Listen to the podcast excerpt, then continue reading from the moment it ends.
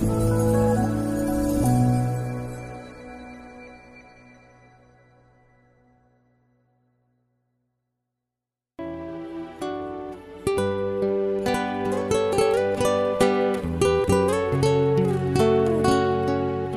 mời quý vị thư giãn với chương trình Fata của truyền thông dòng tên. Chương trình hôm nay gồm có chuyên mục Năm Thánh Y Nhã và Tông Đồ Cầu Nguyện. Bây giờ kính mời quý vị cùng lắng nghe chương trình.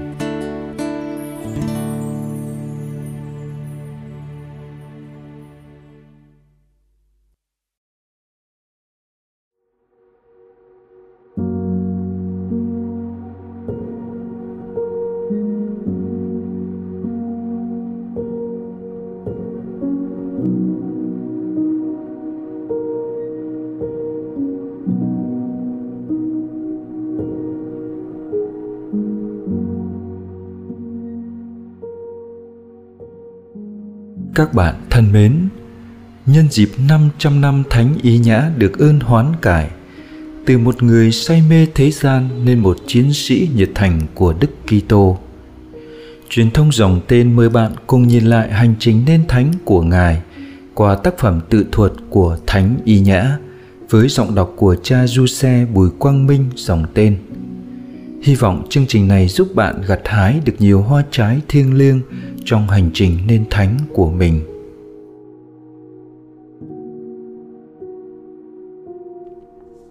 Những bước đường theo Chúa từ thuật Thánh Ignacio Loyola Phần 3 Đi học và tìm bạn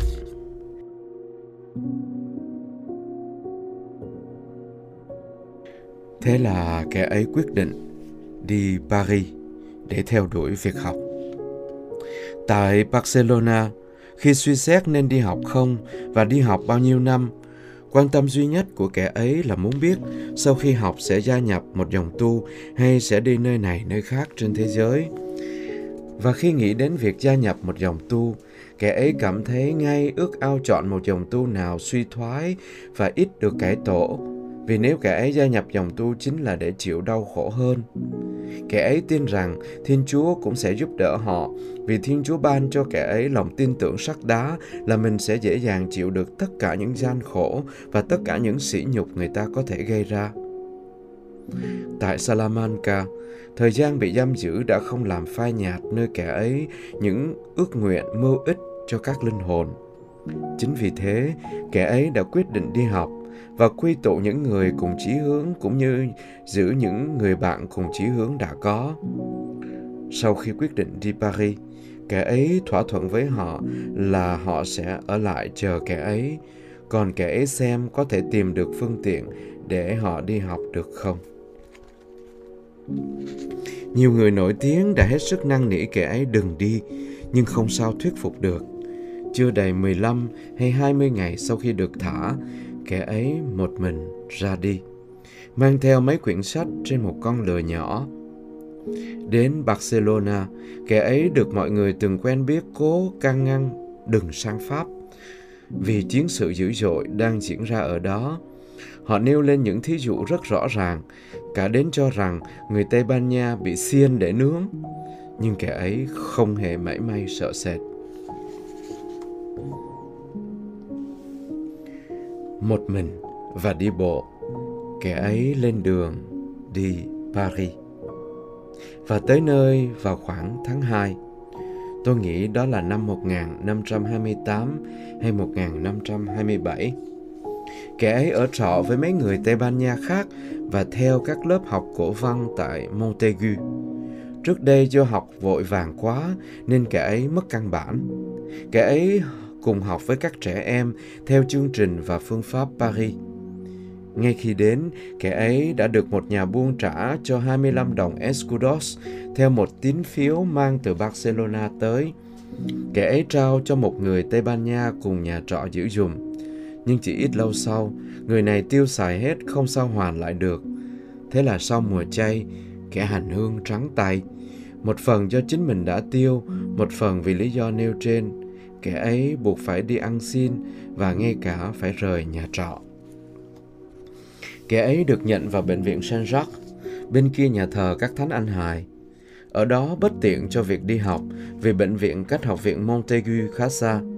Mà kẻ ấy phải về bệnh viện trước khi chuông truyền tin thì cửa mới còn mở và phải chờ trời sáng mới ra khỏi bệnh viện được.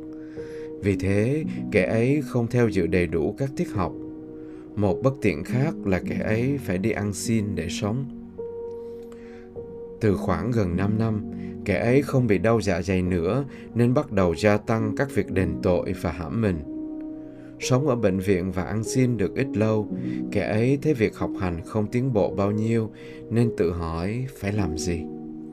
Vì thấy trong các học viện có những sinh viên giúp việc cho một số phụ khảo và có giờ để học, nên quyết định tìm một chỗ làm. Kẻ ấy tự nghĩ mình sẽ hình dung giáo viên là Đức Kitô và mỗi sinh viên được gọi bằng tên của một tông đồ, ví dụ Phêrô, Gioan và dự định này làm cho kẻ ấy vui thích. Khi giáo viên ra lệnh, mình sẽ nghĩ là Đức Kitô ra lệnh cho mình và khi một người khác ra lệnh, mình sẽ nghĩ là Thánh Phêrô ra lệnh cho mình. Kẻ ấy bỏ ra nhiều công để tìm một chỗ làm.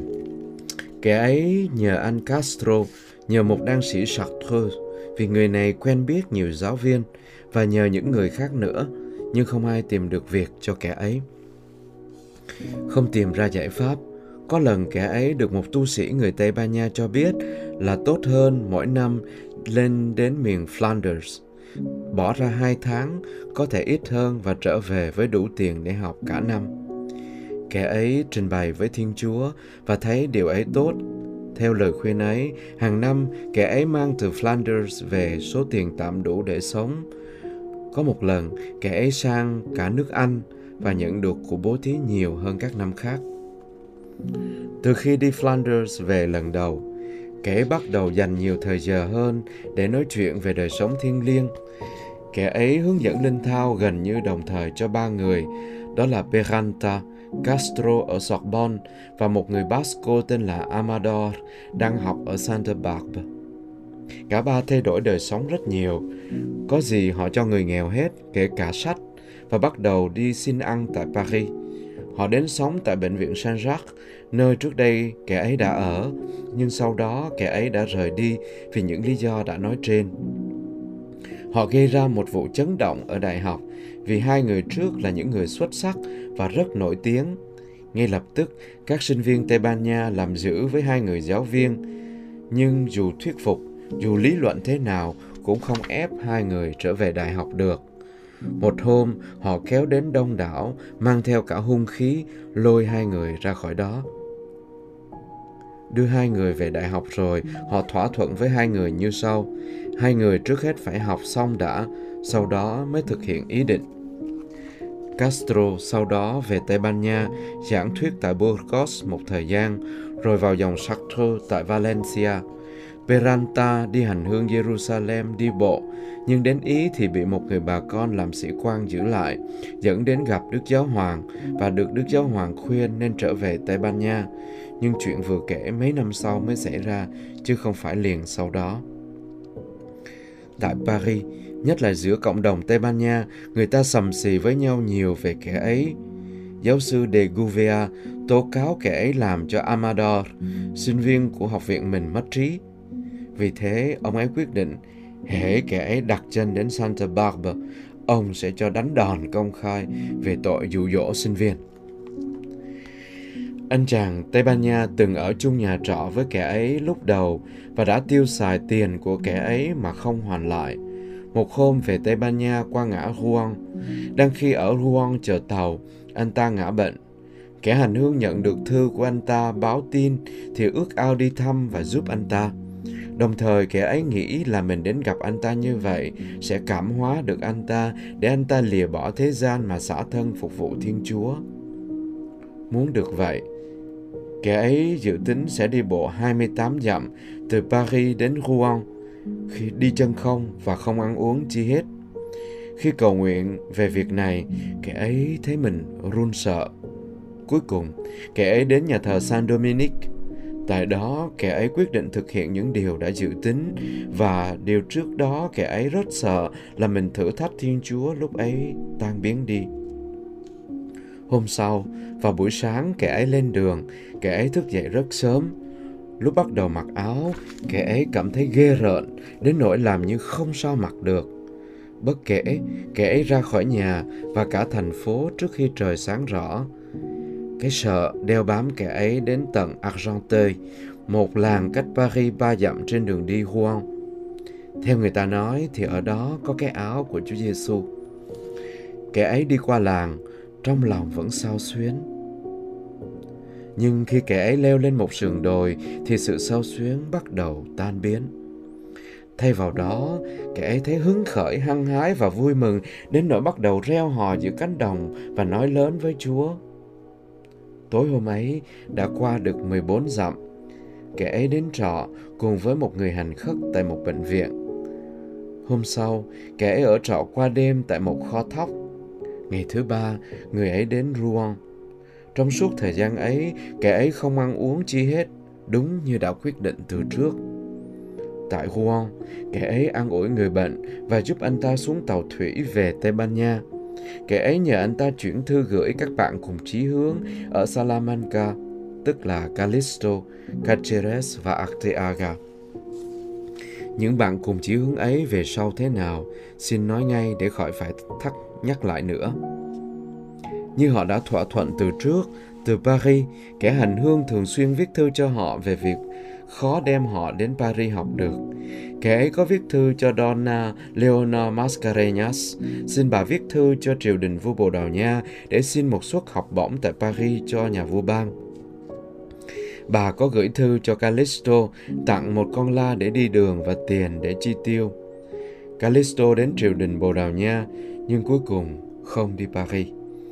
Anh ấy về lại Tây Ban Nha rồi đến Ấn Độ của hoàng đế cùng với một phụ nữ đạo đức. Sau đó anh về lại Tây Ban Nha rồi đi Ấn Độ nữa. Cuối cùng anh ấy quay về Tây Ban Nha. Lần này đã giàu có, làm cho mọi người từng quen biết anh ấy ở Salamanca trước kia đều ngạc nhiên. Cáceres thì về quê ở Segovia sống như thể đã quên mất ý định ban đầu. Arteaga được phong làm nghĩa sĩ. Sau đó, khi dòng tên đã được thành lập ở Roma, anh ấy được đề cử làm giám mục ở Ấn Độ. Anh ấy viết thư cho kẻ hành hương để nhường chức vụ ấy cho một anh em trong dòng.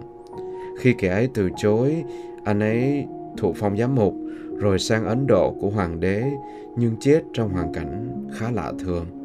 Lúc bị bệnh, anh ấy có hai chai để đựng nước giải khát. Một chai nước do thầy thuốc chỉ định, chai kia đựng nước có chất độc. Người ta cho anh ấy uống lộn chai có chất độc. Thế là anh ấy chết.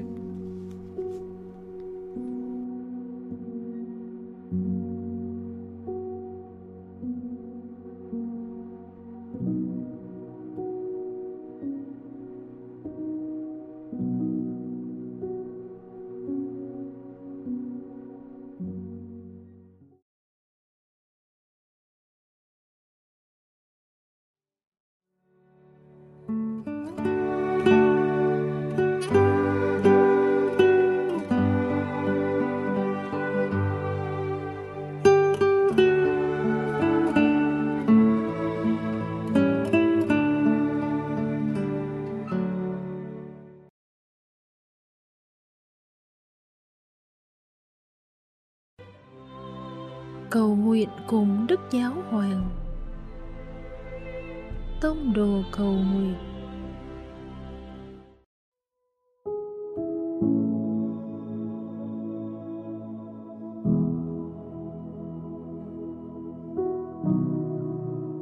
Cùng Chúa Giêsu trong ngày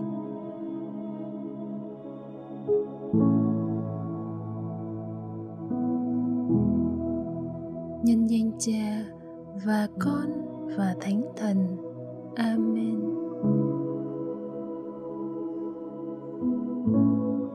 Con dừng lại ít phút để nhìn lại ngày sống và cầu nguyện. thank you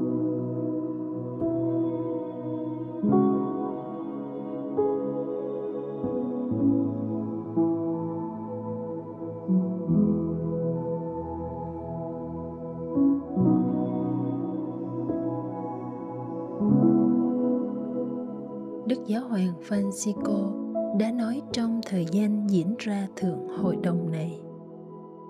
Chúa thánh thần mời gọi chúng ta hãy lắng nghe những thắc mắc, những mối bận tâm, những niềm hy vọng của mỗi giáo hội, mỗi dân tộc và quốc gia. Cũng vậy, hãy lắng nghe thế giới, lắng nghe những thách thức và những thay đổi mà thách thức ấy tạo ra chúng ta đừng cách âm trái tim của mình. Đừng để bản thân được che chở bởi những điều đảm bảo. Chính những điều ấy nhiều khi sẽ là thứ khiến chúng ta thu mình lại. Hãy mở rộng đôi tay để lắng nghe. thank you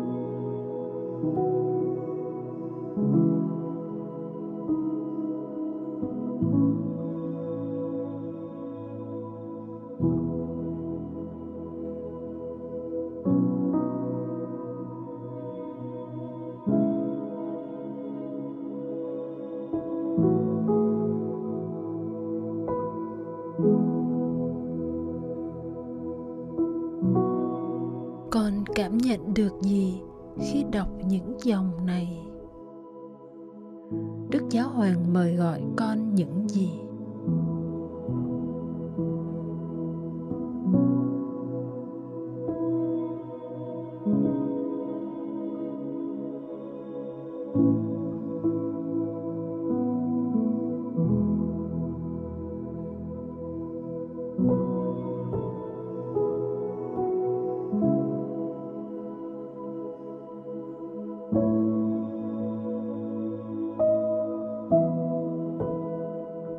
Khi tiếp tục ngày sống, con cảm ơn đức giáo hoàng và cầu nguyện cho ngài.